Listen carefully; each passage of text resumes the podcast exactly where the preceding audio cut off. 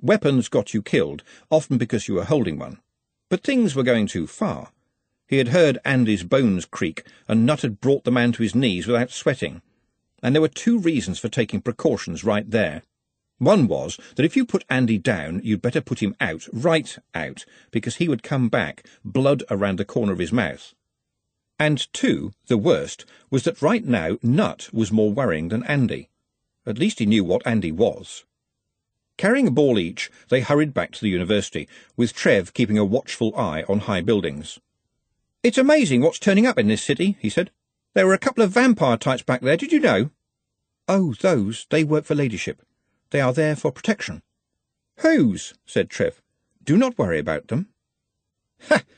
And do you know something even stranger has happened this evening? said Trev, as the university hove into sight. You offered that dwarf fifteen dollars, and he didn't even haggle. Like, that's unheard of. Must be the power of glowing. Yes, but I actually gave him twenty dollars, said Nutt. Why? He didn't ask for anything more. No, but he did work very hard, and the extra five dollars will more than repay him for the dagger you stole while our backs were turned. I never did, said Trev hotly. Your automatic, unthinking, and spring-loaded reply is noted, Mr. Trev, as was the sight of the dagger on the bench, shortly followed by the sight of the empty space where the dagger had been. I'm not angry, because I saw you most sensibly toss Mr. Shanks's wretched cutlass over a wall, and I understand your nervousness but nevertheless I must point out that this is stealing. And so I ask you, as my friend, to take the dagger back in the morning. But that will leave him up by five dollars and his dagger back, Trev sighed. But at least we've got a few dollars each, he said, as they entered the back door of the university. Yes, and then again no, Mr. Trev.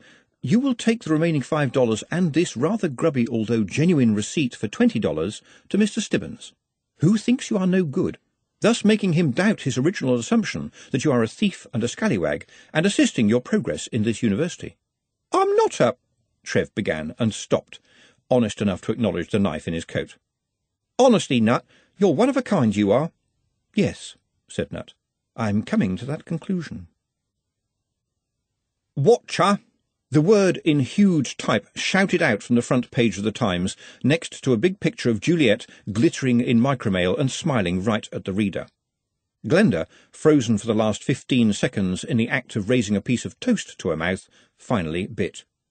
Now she blinked and dropped the toast to read, Mystery model Jules was the toast of an astounding fashion show at Shatta yesterday, when she was the very incarnation of micromail the remarkable metal cloth about which there has been so much speculation in recent months, and which, she confirms, does not chafe.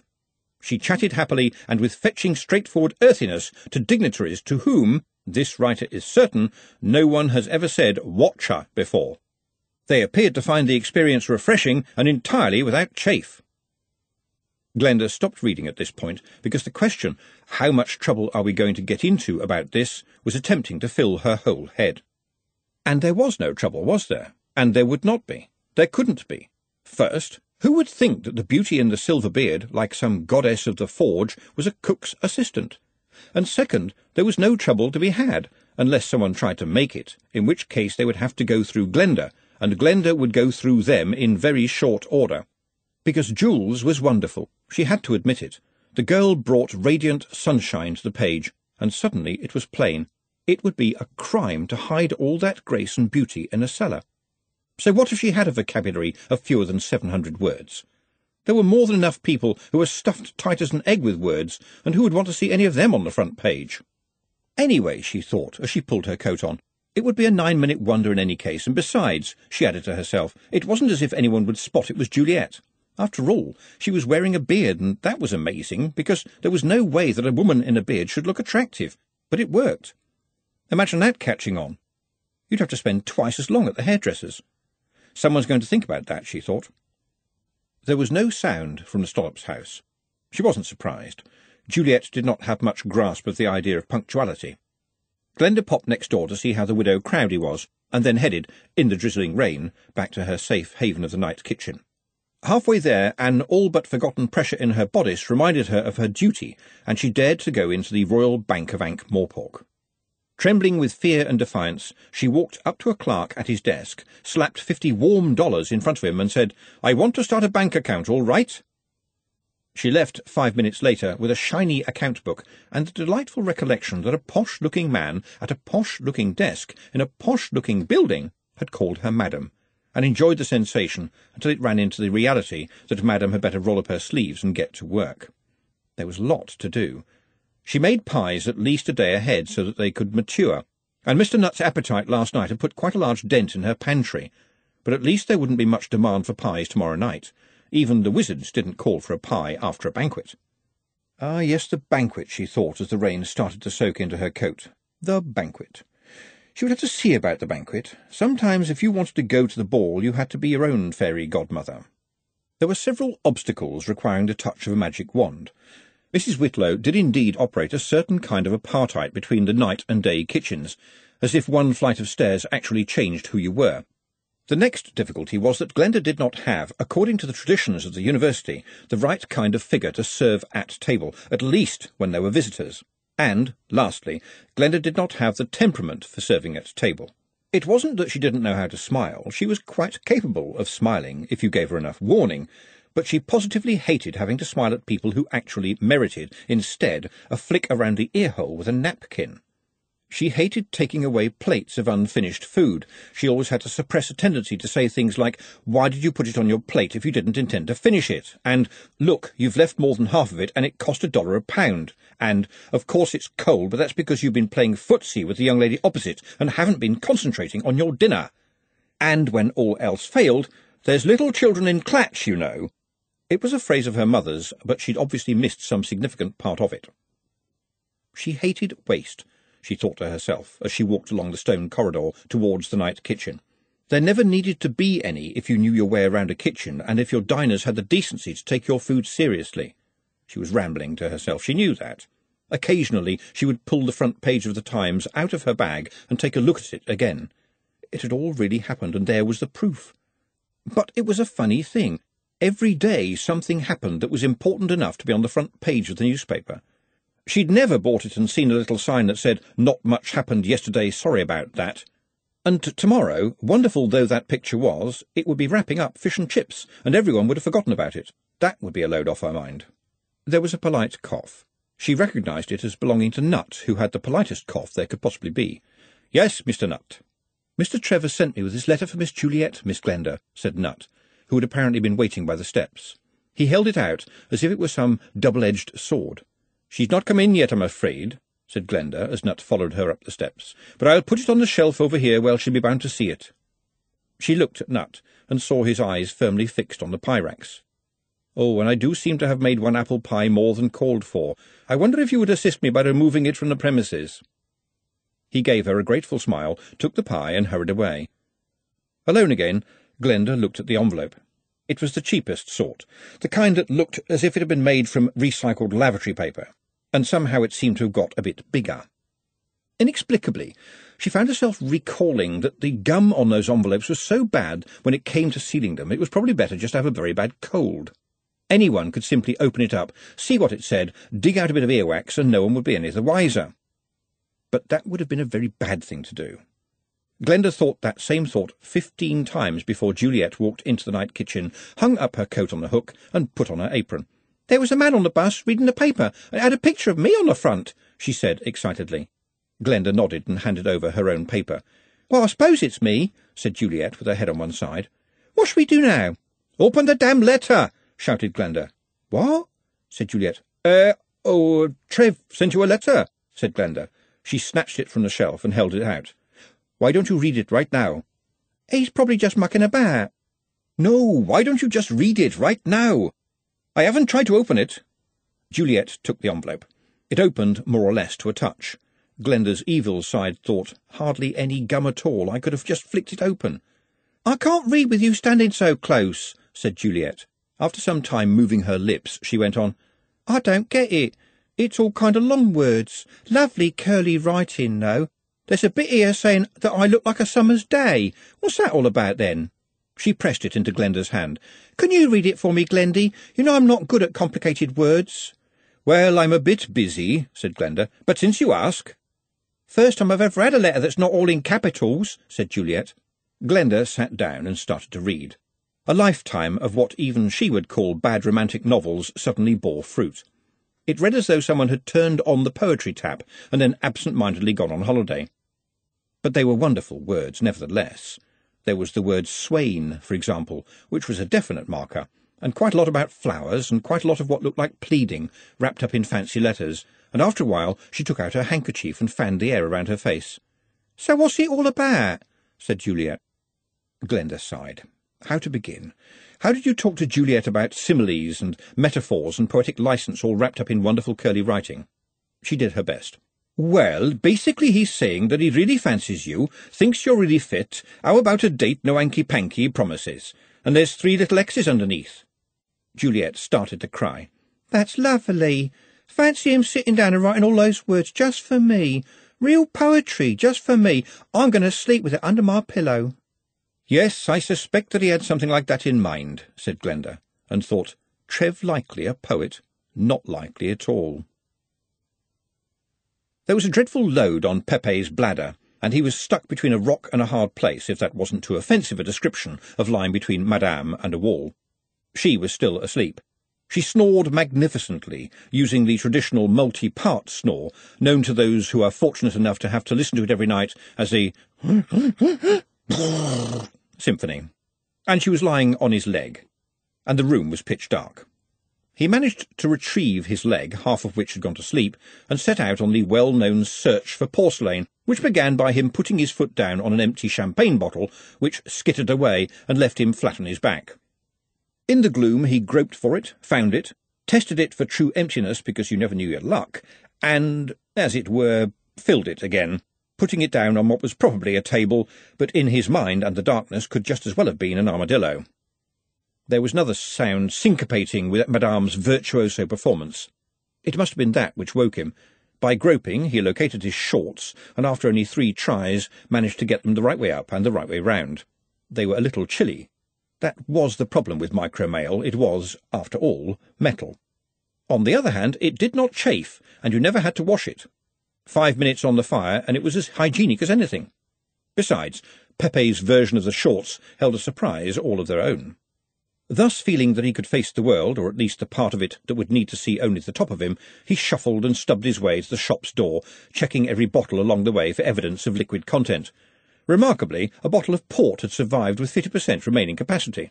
Any port in a storm, he thought, and drank his breakfast. The shop's door was rattling. It had a small sliding aperture by which the staff could determine whether they wanted to let a prospective customer in, because when you are a posh shop like Shatta, you don't sell things to just anyone. Pairs of eyeballs zigzagged back and forth across his vision as people clustered on the other side of the door and fought for attention. Somebody said, We're to see Jules. She's resting, said Pepe. That was always a good line and could mean anything. Have you seen the picture in the Times? said a voice. Then look, as a vision of Juliet was held up in front of the door. Blimey, he said to himself. She had a very tiring day, he said. The public wants to know all about her, said a sterner voice. And a rather less aggressive female voice said, She seems to be rather amazing. She is, she is, said Pepe, inventing desperately, but a very private person and a bit artistic too, if you know what I mean. Well, I've got a big order to place, said yet another voice, as the owner managed to shuffle for slot space. Oh, well, we don't have to wake her up for that. Just give me a moment and I'll be right with you. He took another swig of the port. When he turned around, Madame, in a nightshirt that could have accommodated a platoon, at least if they were very friendly, was bearing down on him with a glass in one hand and the champagne bottle in the other. This stuff's gone horribly flat, she said. I'll go and find some fresh, he replied, snatching it from her quickly. We've got newspaper people and customers out there, and they all want Jules. Can you remember where she lives? I'm sure she told me, said Madame, but it all seems a long time ago. That other one, Glenda, I think, works at some big place in the city as a cook. Anyway, why do they want to see her? There's a wonderful picture in the Times, said Pepe. You know when you said you thought we'd get rich? Well, it looks like you weren't thinking big enough. What do you suggest, dear? Me, said Pepe. Take the order, because that's good business, and tell the others that Jules will see them later. Do you think they'll go for that? They'll have to, because we don't know where the hell she is. There's a million dollars walking around this city on legs. Rhys, low king of the dwarfs, paid particular attention to the picture of the wonderful girl. The definition wasn't too bad at all. The technique of translating the clack's semaphore signal into a black and white picture was quite well advanced these days. Even so, his people in Ankh-Morpork must have thought this particularly interesting to merit the expense of the bandwidth required. Certainly, it was exercising a lot of other dwarfs, but in the Low King's experience, it was possible to find someone, somewhere, who objected to anything. He looked at the Grags in front of him. So simple for people like Vetinari, he thought. He just has religions to deal with. We don't have religions.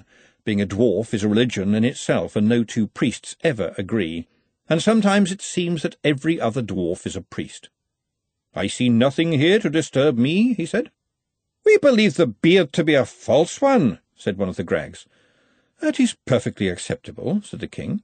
There is absolutely nothing in any precedent that bans false beards. They are a great salvation to those who find beards hard to grow. But she looks, well, alluring, said one of the other Grags. They were indistinguishable under their tall, pointed leather cowls. Attractive, certainly, said the king. Gentlemen, is this going to take long? It must be stopped. It's not dwarfish.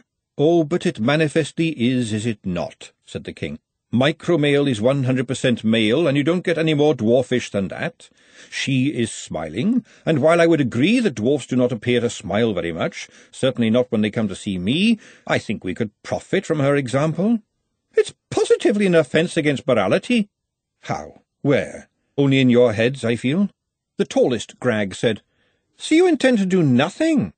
The king paused for a moment, staring at the ceiling. No, I intend to do something, he said. First of all, I shall see to it that my staff find out just how many orders there have been for micromail originating from here in Bonk today. I'm sure Shatta would not object to them seeing their records, especially since I intend to tell Madame Sharn that she can come back and establish her premises here. You would do that, said a Grag. Yes, of course. We have nearly concluded the Koom Valley Accord, a peace with the trolls that no one ever thought they would see, and I am fed up, gentlemen, with your whining, moaning, and endless, endless attempts to refight battles that you've already lost. As far as I am concerned, this young lady is showing us a better future, and now, if you are not out of my office in ten seconds, I will charge you rent. There'll be trouble over this. Gentlemen, there is always trouble, but this time I will be making it for you. As the door slammed shut behind them, the king sat back in his chair. Well done, sir, said his secretary. They'll keep on. I can't imagine what being a dwarf would be like if we didn't argue all the time. He squirmed a little in his chair. You know, they're right when they say it doesn't chafe, and it's not as cold as you would imagine. Do ask our agent to express my thanks to Madame Sharn for her generous gift, will you? Even this early in the day, the great hall of the university was a general thoroughfare. Most of the tables were pushed back against the walls, or, if someone felt like showing off, levitated to the ceiling. And the huge black and white slabs of the floor, worn smooth by the footfalls of millennia, were polished still further as today's faculty and students took a short cut to various concerns, destinations, and, very occasionally when no viable excuse presented itself, to lectures. The great chandelier had been swung down and off to one side for its daily replenishing of candles, but there was, fortunately for Mustrum Ridcully's purposes, a large expanse of clear floor. He saw the figure he was waiting for, hurrying towards him. How did it go, Mr. Stibbons? Extremely well, I have to say, sir, said Ponder. He opened the sack he was carrying. One of these is our original ball, and one of them is the ball that Nutt and Trevor Likely had made last night. Ah, spot the ball, said Ridcully. He picked them both up in his enormous hands and dropped them onto the flagstones. Glowing, glowing. Perfectly identical, he said. Trevor Likely said they had it made by a dwarf at twenty dollars, said Ponder. Did he really? Yes, sir, and he gave me the change and the receipt. You seem puzzled, Mr. Stibbons. Well, yes, sir. I feel I have been rather misjudging him. Possibly even small leopards can change their shorts, said Ridcully, slamming him on the back convivially. Call it score one for human nature. Now, which of these balls is the one that's going back to the cabinet? Amazingly, sir, they did think to mark the new ball, and there's a tiny little dot of white paint on this one here. Uh, I, oh, I mean this one here. I think it was here. Ah, here it is. It's ours. I'll send one of the students to put the other one back shortly. We still have an hour and a half. No, I'd rather you did it yourself, Mr. Stibbons. I'm sure it would only take a few minutes. Do hurry back. I'd like to try a little experiment. When Ponder returned, he found Ridcully loitering unobtrusively by one of the big doors. You have your notebook ready, Mr. Stibbons? he said quietly. And a fresh pencil, Arch-Chancellor. Very well, then. The experiment begins. Ridcully gently rolled the new football out onto the floor, straightened up, and glanced at his stopwatch. Ah, the ball has been kicked aside by the Professor of Illiberal Studies, quite possibly by accident.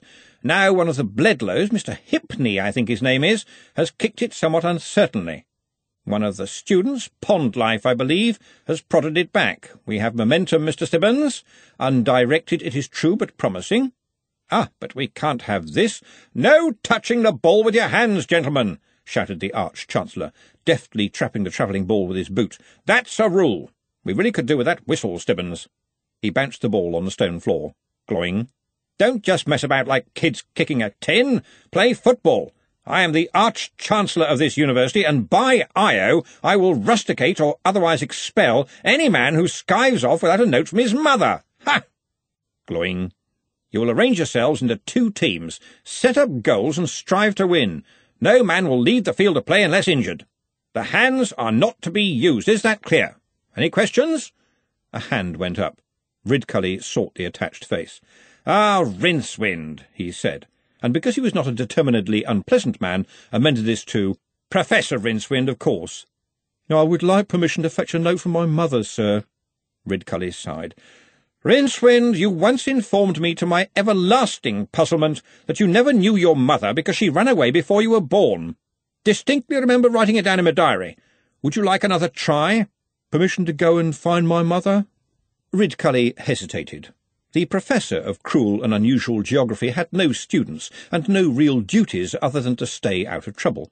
Although Ridcully would never admit it, it was against all reason an emeritus position. Rincewind was a coward and an unwitting clown, but he had several times saved the world in slightly puzzling circumstances. He was a luck sink, the Arch-Chancellor had decided, doomed to being a lightning rod for the fates so that everyone else didn't have to. Such a person was worth all his meals and laundry, including an above-average level of soiled pants, and a bucket of coal every day, even if he was, in Ridcully's opinion, a bit of a whiner. However, he was fast and therefore useful. Look, said Rincewind, a mysterious urn turns up and suddenly it's all about football. That bodes. It means something bad is going to happen.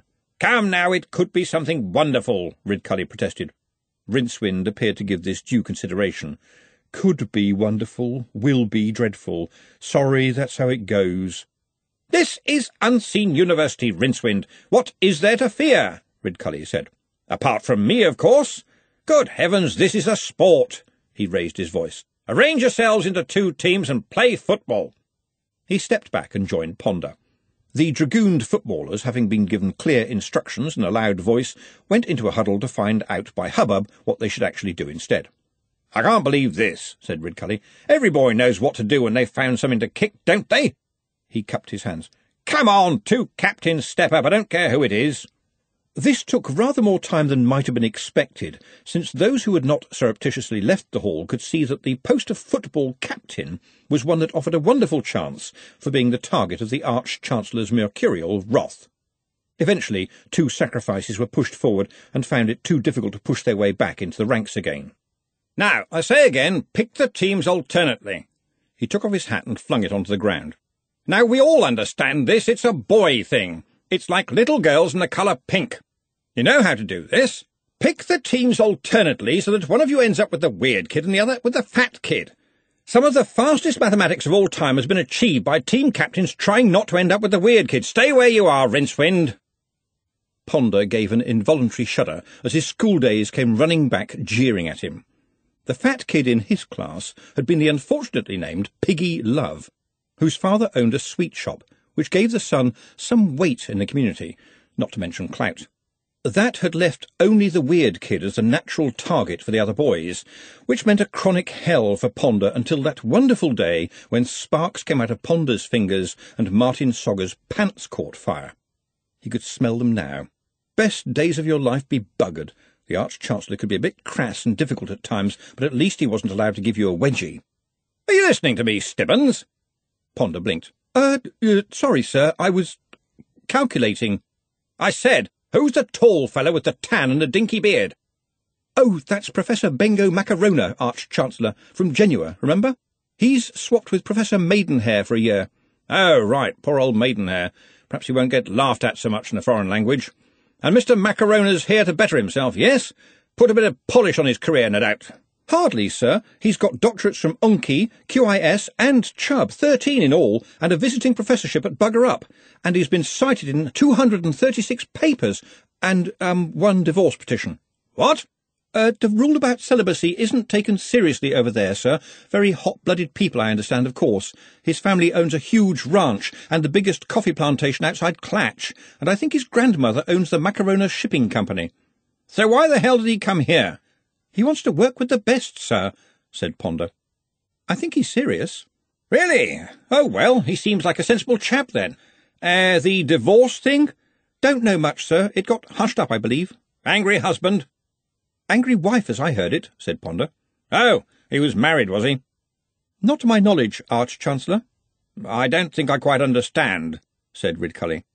Ponder, who was not at all at home in this area, said very slowly, She was the wife of another man, uh, I, um, believe, sir. But I... To Ponder's relief, light dawned on Ridcully's huge face. Oh, you mean he was like Professor Hayden, we used to have a name for him. Ponder braced himself. Snakes. Very keen on 'em, you know. Could talk for hours about snakes with a side order of lizards. Very keen. I'm glad you feel like that, Arch-Chancellor, because I know that a number of the students... And then there was old Postule, who was in the rowing team. Coxed us through two wonderful years. Ponder's expression did not change, but for a few moments his face went pink and shiny. A lot of that sort of thing about, apparently, said Ridcully. People make such a fuss. Anyway, in my opinion, there's not enough love in the world. Besides, if you didn't like the company of men, you wouldn't come here in the first place. I say, well done, that man. This was because, in the absence of Ridcully's attention, the footballers had at last started their own kickabout, and some quite fancy footwork was emerging. Yes, what? A Bledlow had appeared alongside Ridcully. Gentlemen to see the Arch-Chancellor, sir. He's a wizard, sir. The, uh, the Dean, as was, only he says he's an Arch-Chancellor too. Ridcully hesitated, but you'd have had to have been an experienced Ridcully watcher like Ponder to notice the moment. When the Arch-Chancellor spoke, it was calmly and carefully, every word hammered on the anvil of self-control. What a pleasant surprise, Mr. Nobbs. Do show the Dean in. Oh, and please do not glance at Mr. Stibbons for confirmation, thank you. I am still the Arch-Chancellor in these parts. The only one, in fact. Is there a problem, Mr. Stibbons? Well, sir, it is a bit public in here. Ponder stopped, because suddenly he had nobody's attention. He hadn't seen the ball bounce towards Bledlow Nobbs, no relation, nor the vicious kick the latter gave it, just as he would of an impertinent intrusion by a street urchin's tin can. Ponder did see the ball curving majestically through the air, heading for the other end of the hall where, behind the organ, rose the stained glass window dedicated to Arch-Chancellor Abasti, which, on a daily basis, showed one of several thousand scenes of a mystical or spiritual nature. The intuition with which Ponder had successfully calculated the distance and trajectory of the ball told him that the current glowing picture of Bishop Horn realizing that the alligator quiche was an unwise choice had appeared just in time to be extremely unlucky. And then, like some new planet swimming into the ken of a watcher of the skies, as they are prone to do, a rusty red shape arose, unfolding as it came, snatched the ball out of the air, and landed on the organ keyboard to the sound of gloying in B-flat. Well done, that ape, the Arch-Chancellor boomed. A beautiful save, but regrettably against the rules. To Ponder's surprise, there was a murmur of dissent from all the players. I believe that decision may benefit from some consideration, said a small voice behind them. Who said that? said Ridcully, spinning round and looking into the suddenly terrified little eyes of Nutt. Nutt, sir, the candle dribbler. We met yesterday. I helped you with the ball. And you are telling me I'm wrong, are you? I would rather you thought of me as suggesting a way in which you could be even more right. Ridcully opened his mouth and then shut it again. I know what he is, he thought. Does he, or did they spare him that? Very well, Mr. Nutt. Is there a point you wish to make? Yes, sir. What is the purpose of this game? To win, of course. Indeed. Regrettably, it is not being played that way. It isn't? No, sir. The players all want to kick the ball. And so they should, surely, said Ridcully. Only if you believe the purpose of the game is healthy exercise, sir. Do you play chess? Well, I have done. And would you have thought it proper for all the pawns to swarm up the board in the hope of checkmating the king? For a moment, Ridcully had a mental vision of Lord Vetinari holding aloft a solitary pawn and saying what it might become. Oh, come now, that is quite different, he burst out. Yes, but the skill lies in marshalling resources in the right way. Ridcully saw a face appear behind Nutt, like a rising moon of wrath. You don't talk to the gentleman, Nutt. It is not your place to take up their time with your chatter.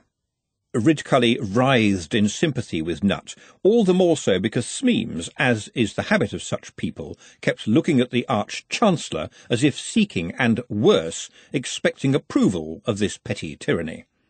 But authority must back up authority, in public at least, otherwise there is no authority, and therefore the senior authority is forced to back up the junior authority, even if he, the senior authority believes that the junior authority is a tiresome little tit. Thank you for your concern, Mr. Smeems, he said. But in fact, I asked Mr. Nutt his opinion of our little kickabout, since it is the game of the people, and he is rather more people than I am. I will not keep him long from his duties, Mr. Smeems, nor you from yours, which I know are both vital and pressing. Small, insecure authority can spot, if it is sensible, when a larger authority is giving it a chance to save face. Right you are, sir, said Smeems after only a second's hesitation, and he scurried off to safety. The thing called Nutt appeared to be trembling. He thinks he's done something wrong, Ridcully thought, and I shouldn't think of him as a thing. Some wizard sense made him look around into the face of... what was the lad's name? Trevor Likely. Do you have anything else to add, Mr. Likely? Only I'm a bit busy at the moment. I gave Mr. Stibbons the change and the receipt, said Trevor. What is it you do around here, young man? I run the candle vats, Gov. Oh, do you? We're getting some very good dribbling from you fellows these days. Trev appeared to let this pass. Mr. Nutt is not in any trouble, is he, Gov? Not to my knowledge. But what do I know? Ridcully asked himself. Mr. Nutt, by definition, is trouble. But the librarian says he potters about repairing things, and is generally an amiable milksop, and he talks as though he's giving a lecture. You didn't get anywhere at Unseen University without being able to understand the vast number of meanings that can be carried by the word ook. This little man, who, actually, when you look at him, is not as little as he appears because he weighs himself down with humility, this little man was born with a name so fearsome, some peasants chained him to an anvil because they were too scared to kill him. Perhaps Vetinari and his friends are right in their smug way, and a leopard can change his shorts. I hope so, because if they aren't, a leopard will be a picnic. And any minute now the Dean is coming, damn his treacherous hide. Only he's my friend, Gov. Well, that's good. Everyone should have a friend. I'm not going to let anyone touch him, Gov. A brave ambition, young man, if I may say so. Nevertheless, Mr. Nutt, why did you object when I pointed out that the librarian, wonderful though his rising save was, was in infringement of the rules? Nutt didn't look up, but in a small voice said, It was elegant. It was beautiful. The game should be beautiful, like a well-executed war. Oh, I don't think many people would say that war is very jolly, said Ridcully. Beauty can be considered to be neutral, sir. It is not the same as nice or good. I thought it was the same as truth, though, said Ponder, trying to keep up. Which is often horrible, sir, but Mr. Librarian's leap was both beautiful, sir, and good, sir, and therefore must be true, and therefore the rule which should prevent him from doing it again would be proved to be neither beautiful nor true, and would indeed be a false law. That's right, Gov, said Trev. People will shout for that stuff. Do you mean that they cheer for a goal not achieved? said Ponder. Of course they will. And groan, it's something happening, Ridcully snorted. You saw the game the other day. If you were lucky, you got a glimpse of a lot of large grubby men fighting over a ball like a lump of wood. People want to see goals scored. And saved, remember, Trev pointed out. Exactly, young man, agreed Ridcully. It must be a game of speed. This is the year of the pensive hare, after all. People get bored so easily. No wonder there are fights. We need, do we not, to make a sport that is more exciting than beating other people over the head with big weapons. That one's always been very popular, said Ponder doubtfully. Well, we are wizards, after all. And now I must go and greet the bloody, the so-called Arch-Chancellor of Brazeneck so-called college in the correct damned spirit of fraternal goodwill. So-called, murmured Ponder, not quite softly enough. What say? The Arch-Chancellor bellowed. Just wondering what you want me to do, Arch-Chancellor. Do? Keep 'em playing, see who's good at it. Work out what the most beautiful rules are, Ridcully called out, heading out of the hall at speed. By myself, said Ponder, horrified. I've got a huge workload. Delegate! You know I'm hopeless at delegating, sir. Then delegate the job of delegating to someone who isn't. Now I must be off before he steals the silverware. It was very rare for Glenda to take time off. Being the head of the night kitchen was a mental state, not a physical one. The only meal she ever ate at home was breakfast, and that was always in a hurry. But now she'd stolen some time to sell the dream. May Hedges was looking after the kitchen, and she was reliable and got on with everyone, and so there were no worries there. The sun had come out, and now she knocked on the rear door of Mr. Strong-in-the-Arm's workshop. The dwarf opened the door with rouge all over his fingers. Oh, well, old Glenda, how's it going? She thumped a wad of orders on the table proudly and opened the suitcase. It was empty. And I need a lot more samples, she said. Oh, that's wonderful, said the dwarf. When did you get these? This morning. It had been easy.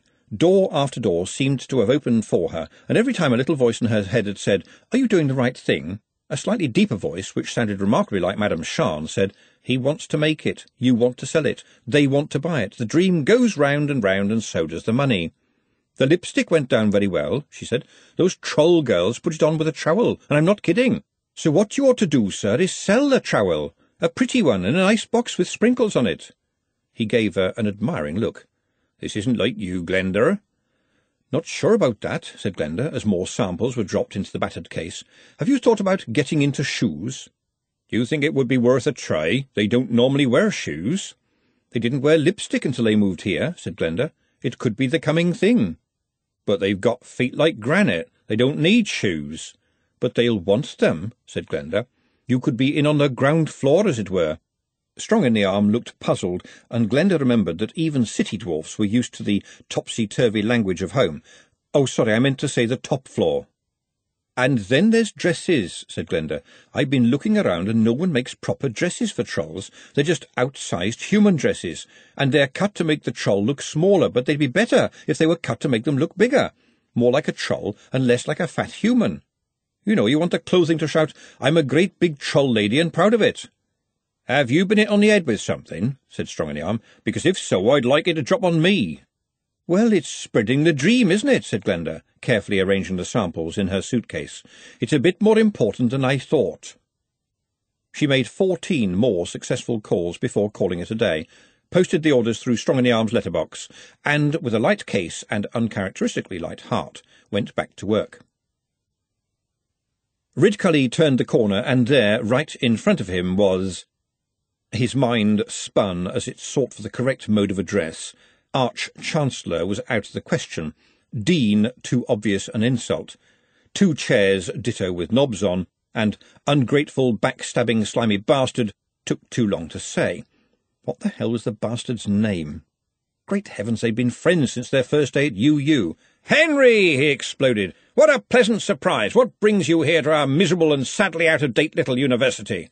Oh, come now, Mustrum. When I left, the lads were pushing back the boundaries of knowledge. It's been a bit quiet since, I gather. By the way, this is Professor Turnipseed. There appeared from behind the self-styled Arch-Chancellor of Brazeneck, like a moonlit moving out of the shadow of a gas giant, a sheepish young man who instantly reminded Ridcully of Ponder Stibbons, although for the life of him he couldn't make out why. Perhaps it was the look of someone permanently doing sums in his head, and not just proper sums either, but the sneaky sort with letters in them. Oh, well, you know how it is with boundaries, Ridcully mumbled. You look at what's on the other side and you realise why there was a boundary in the first place. Good afternoon, Turnipseed. Your face is familiar. I used to work here, sir, said Turnipseed sheepishly. Oh, yes, I recall, in the High Energy Magic Department, yes? A coming man, our Adrian, said the former dean proprietorially. We have our own high-energy magic building now, you know. We call it the Higher Energy Magic Building, but I stress that this is only to avoid confusion. No slight on good old UU is intended. Adopt, adapt, improve, that's my motto. Well, if you adapted it, then it's now grab, copy, and look innocent, Ridcully thought, but carefully. Senior wizards never rowed in public. The damage was apt to be appalling. No, politeness ruled, but with sharpened edges. I doubt there will be any confusion, Henry. We are the senior college after all, and, of course, I am the only Arch-Chancellor in these parts. By custom and practice, Mustrum, and times are changing. Or being changed, at least. But I wear the Arch-Chancellor's hat, Henry, as worn by my predecessors down the centuries. The hat, Henry, of supreme authority in the affairs of the wise, the cunning, and the crafty. The hat, in fact, on my head. It isn't, you know, said Henry cheerfully. You are wearing the everyday hat you made yourself. It would be on my head if I wanted it to be. Henry's smile was glassy. Of course, Mustrum, but the authority of the hat has often been challenged. Almost correct, old chap. In fact, it is the ownership of the hat that has, in the past, been disputed, but the hat itself, never. Now, I note that you yourself are wearing a particularly spiffy hat of a magnificence that goes beyond the sublime, but it is just a hat, old boy, just a hat. No offence meant, of course, and I am sure that in another millennium it will have become weighted with dignity and wisdom. I can see that you have left plenty of room. Turnipseed decided to make a run for the lavatories right now, and with a muted apology pushed past Ridcully and sped away. Oddly enough, the sudden lack of an audience lowered the tension rather than increased it. Henry pulled a slim packet out of his pocket. Cigarette? I know that you roll your own, but Verdant and Scour make these specially for me, and they are rather fine. Ridcully took one, because a wizard, however haughty, who would not accept a free smoke or a drink, would be in his coffin. But he took care not to notice the words Arch-Chancellor's Choice in garish type on the packet. As he handed the packet back, something small and colourful dropped out onto the floor. Henry, with an agility unexpected in a wizard so far up the main sequence as described in the well-known Owl Spring Tips diagram, uh, this diagram was devised to chart the tendency of wizards, who start out small and pale, to progress through the craft getting bigger and cholerically redder until at last they swell up and explode in a cloud of pomposity. Reached down quickly and snatched it up, muttering something about not letting it get dirty. You can eat your dinner off these floors, said Ridcully sharply, and probably would, he added to himself. Only the collectors get so annoyed if there is a speck of dust on them, and I give mine to the butler's little boy, Henry went on blithely. He turned the pasteboard over and frowned. Notable wizards of our time, number nine of fifty. Dr. Abel Baker, B.C. Ons, FDL, KP, PDF, Escrow, Director of Blitz Studies, Brazeneck. I'm sure he's already got this one. He dropped it into a waistcoat pocket. Never mind. Good for swapsies. Ridcully could assess things quite fast, especially when fueled by banked fires of rage. The Whistler Tobacco Snuff and Rolling Paper Company, he said, of Pseudopolis. Hm, clever idea. Who's in this from UU? Ah, well, I have to admit that the Assembly and people of Pseudopolis are rather patriotic in their outlook. I think the word is parochial, don't you? Harsh words, considering that Ankh-Morpork's the smuggest, most self-satisfied city in the world. This was self-evidently true, so Ridcully decided he hadn't heard it. You are one of these cards, then? he grunted. They insisted, I'm afraid, said Henry. I was born there, you see, local boy and all that. And no one from UU, said Ridcully flatly. Technically no, but Professor Turnipseed is in there as the inventor of pecks. As Henry said it, guilt and defiance fought for space in the sentence. Pecks, said Ridcully slowly. You mean like hex? Oh, no, not at all like hex, certainly not. The principle is quite different. Henry cleared his throat. It's run by chickens. They trigger the morphic resonator, or whatever it's called. Your hex, as I recall, utilizes ants, which are far less efficient. How so? We get eggs we can eat. That doesn't sound all that different, you know.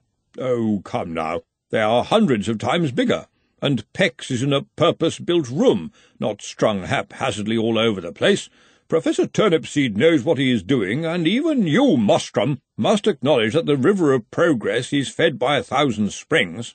And they didn't all rise in bloody Brazeneck, said Ridcully. They glared at one another. Professor Turnipseed poked his head around the corner and pulled it back very quickly. If we were the men our fathers were, we'd be throwing fireballs by now, said Henry. The point is taken, said Ridcully, although, I must point out, our fathers were not wizards. That's right, of course, said the former dean. Your father was a butcher, as I recall. That's right, and your father owned a lot of cabbage fields, said Ridcully. There was a moment's silence, and then the former dean said, Remember the day we both turned up at UU? We fought like tigers, as I recall, said Ridcully. Good times when you come to remember them, said the dean. Of course, we've all passed a lot of water over the bridge since then, said Ridcully. There was another pause, and he added, Fancy a drink? I don't mind if I do, said the former dean. So you are trying to play football, said Henry as they progressed majestically towards the Arch-Chancellor's office. I did see something about it in the paper, but I thought it was a joke. Why, pray? said Ridcully as they began to walk across the great hall. We have a fine sporting tradition, as well you know. Ah, yes. Tradition is the scourge of endeavour. Be sensible, Mustrum. The leopard may change his shorts, but I think he'd have a job getting into the ones he wore forty years ago. Oh, I see that you still have Mr. Stibbons here. Er, uh, began Ponder, looking from one to the other. Ponder Stibbons had once got 100% in a prescience exam by getting there the previous day. He could see a little storm cloud when it was beginning to grow. How's the football going, lad? Oh, it seems to be going very well, Arch-Chancellor. Good to see you again, Dean. Arch-Chancellor, purred the former Dean. I wonder how good you would be against my university. Well, we have a pretty nifty team built here, said Ridcully, and, while it is our intention to play our first game against a local side, I would take great pleasure in showing Brazeneck a thing or two on the field. By now they were almost in the middle of the great hall, and their presence, not unexpectedly, had stopped play. Arch-Chancellor, I really feel that it might be a good idea to... Ponder began, but his voice was drowned out by the roar of approval that rang out from all sides around the great hall. And the prize would be, said Henry, smiling at the crowd. What? spluttered the Arch-Chancellor. What prize? We picked up a few rowing trophies when we were lads, didn't we? I believe the patrician has got something planned for the league, yes. I think that refreshments will be laid out in the blue refectory shortly, said Ponder, with a kind of desperate, sweaty cheerfulness. There will, of course, be cake, but also, I believe, an interesting assortment of curries. On many occasions this might have worked, but the two senior wizards had locked glares and would not so much as blink, even for a slice of ploughman's pie. But we men of craft are not interested in such paltry baubles as cups and medals, are we? said Henry. For us it's huge, great, big baubles or nothing. Is that not right, Mustrum? You are after the hat, said Ridcully flatly. The air between them was humming. Yes, of course.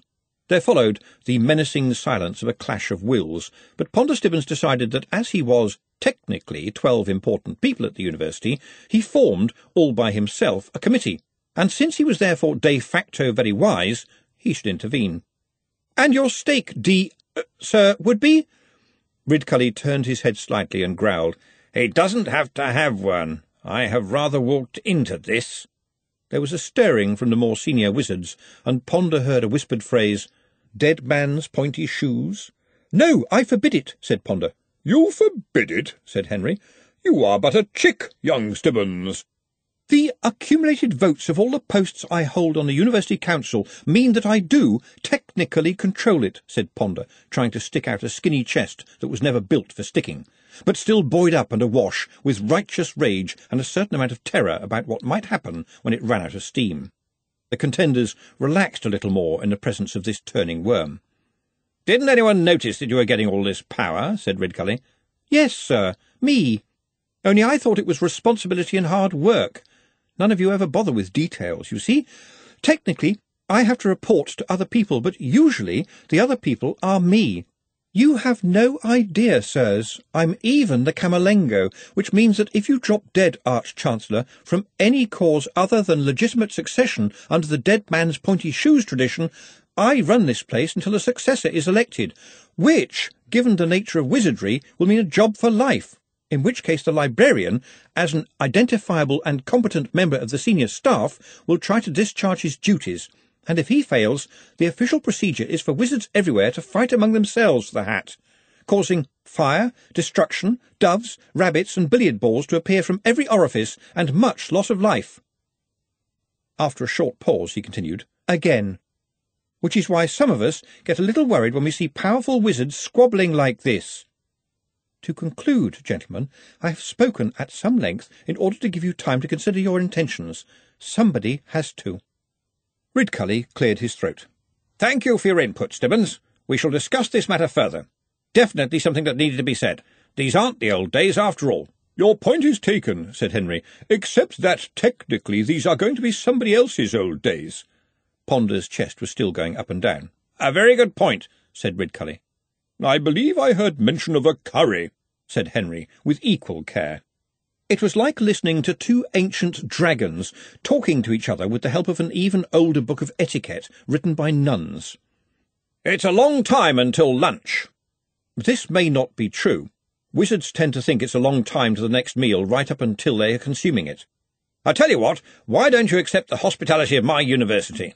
I believe we have left your room exactly as it was, although I understand some quite amazing things have crawled out under the door. And perhaps you might like to stay on for tomorrow's banquet. Oh, are you having a banquet? said Henry. Indeed so, and I would be delighted if you would accept, old boy.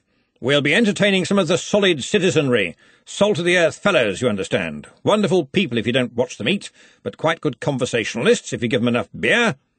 Funnily enough, I find that works with wizards, too. Well, I must accept, of course, I haven't been to a banquet in ages. You haven't? said Ridcully. I thought you'd have a banquet every night. We have a limited budget, you know, said the Arch-Chancellor of Brazeneck. It's a governmental grant thing, you see. The wizards fell silent. It was as if a man had just told you his mother had died. Ridcully patted him on the hand. Oh, I'm so sorry. He paused at the doors of the hall and turned back to Ponder. We'll be having some high-level discussions, Stibbons. Keep them on their toes. The lads will help. Find out what football wants to be. The older members of the faculty exhaled as the two heads left.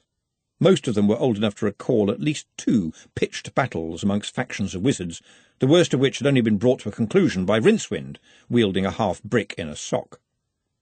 Ponder looked across at Rincewind now, and he was hopping awkwardly on one leg, trying to put a sock back on. He thought it better not to comment. It was probably the same sock. The chair of indefinite studies slapped Ponder on the back. Well done, lad. Could have been a nasty incident there. Thank you, sir. I'm sorry we seem to have loaded you down a bit. I'm sure it wasn't deliberate. I'm sure it wasn't too, sir. Very little around here is, Ponder sighed. I'm afraid that unthinking delegation and prevarication and procrastination are standard practice here. He looked expectantly at the remaining members of the council, he wanted to be disappointed, but knew he wouldn't be. A very bad state of affairs indeed, said the lecturer in recent runes. The chair looked grave. Hmm. So go on, thought Ponder, say it. I know you're going to. You just won't be able to stop yourself. You really won't.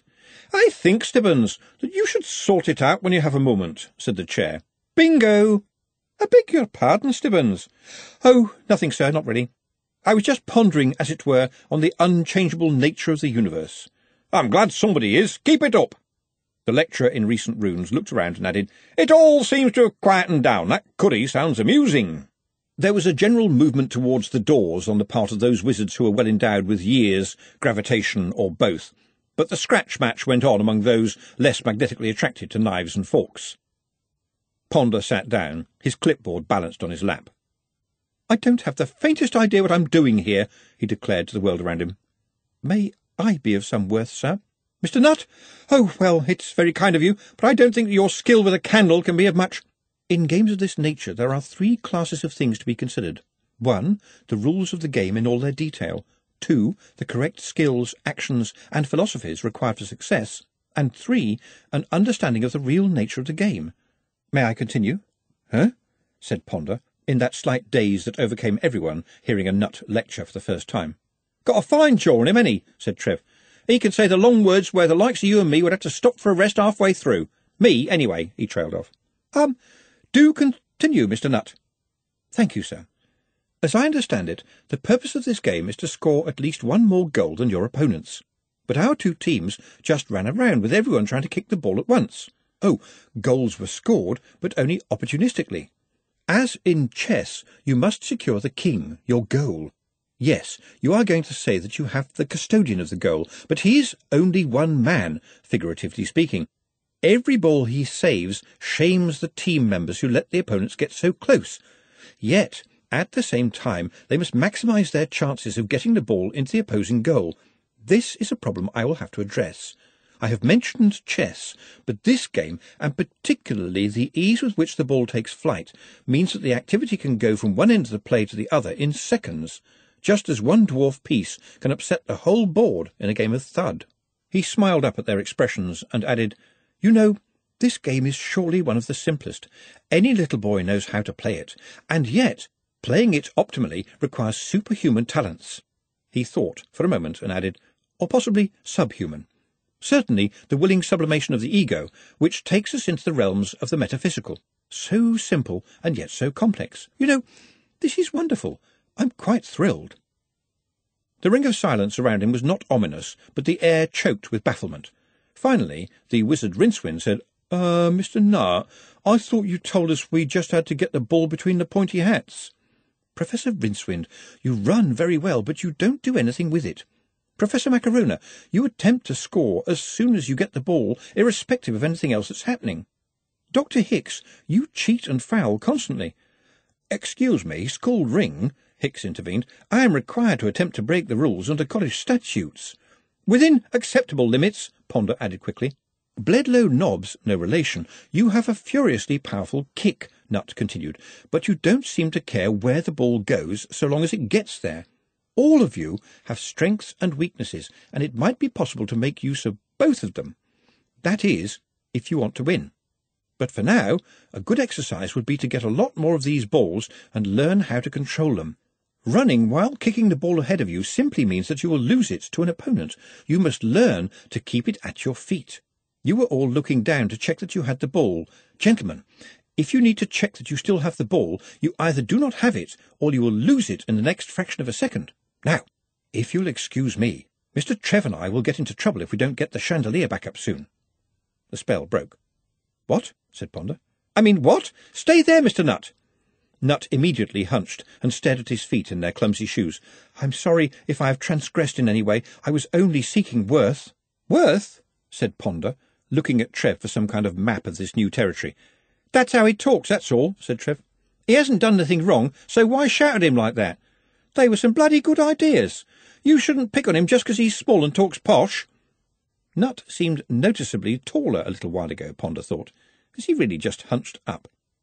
I, wasn't exactly shouting at him, he said. I just wondered what he's doing dribbling candles. I mean, I know that's what he's doing, but why?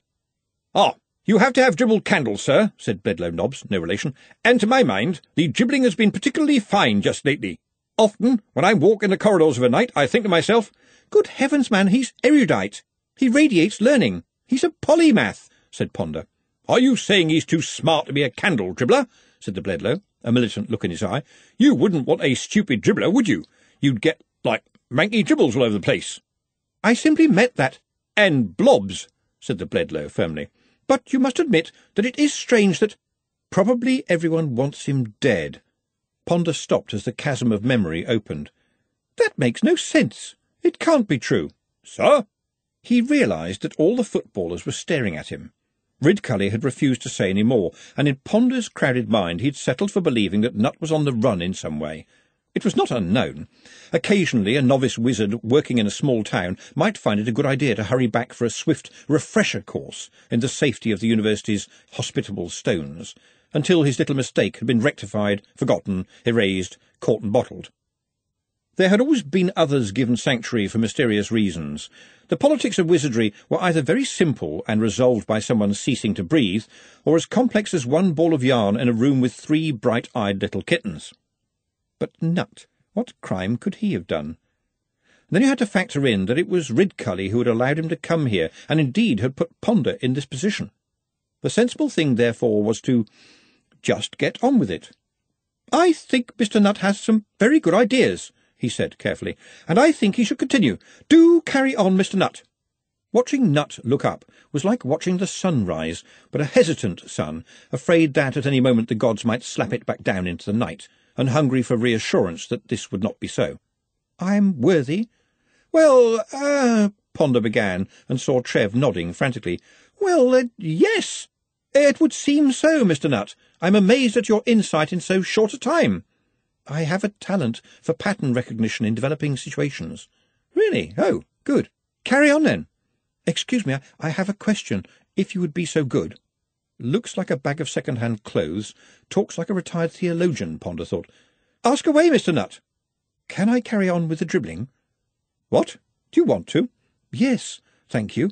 I enjoy it, and it does not take me long. Ponder glanced at Trev, who shrugged, made a face, nodded.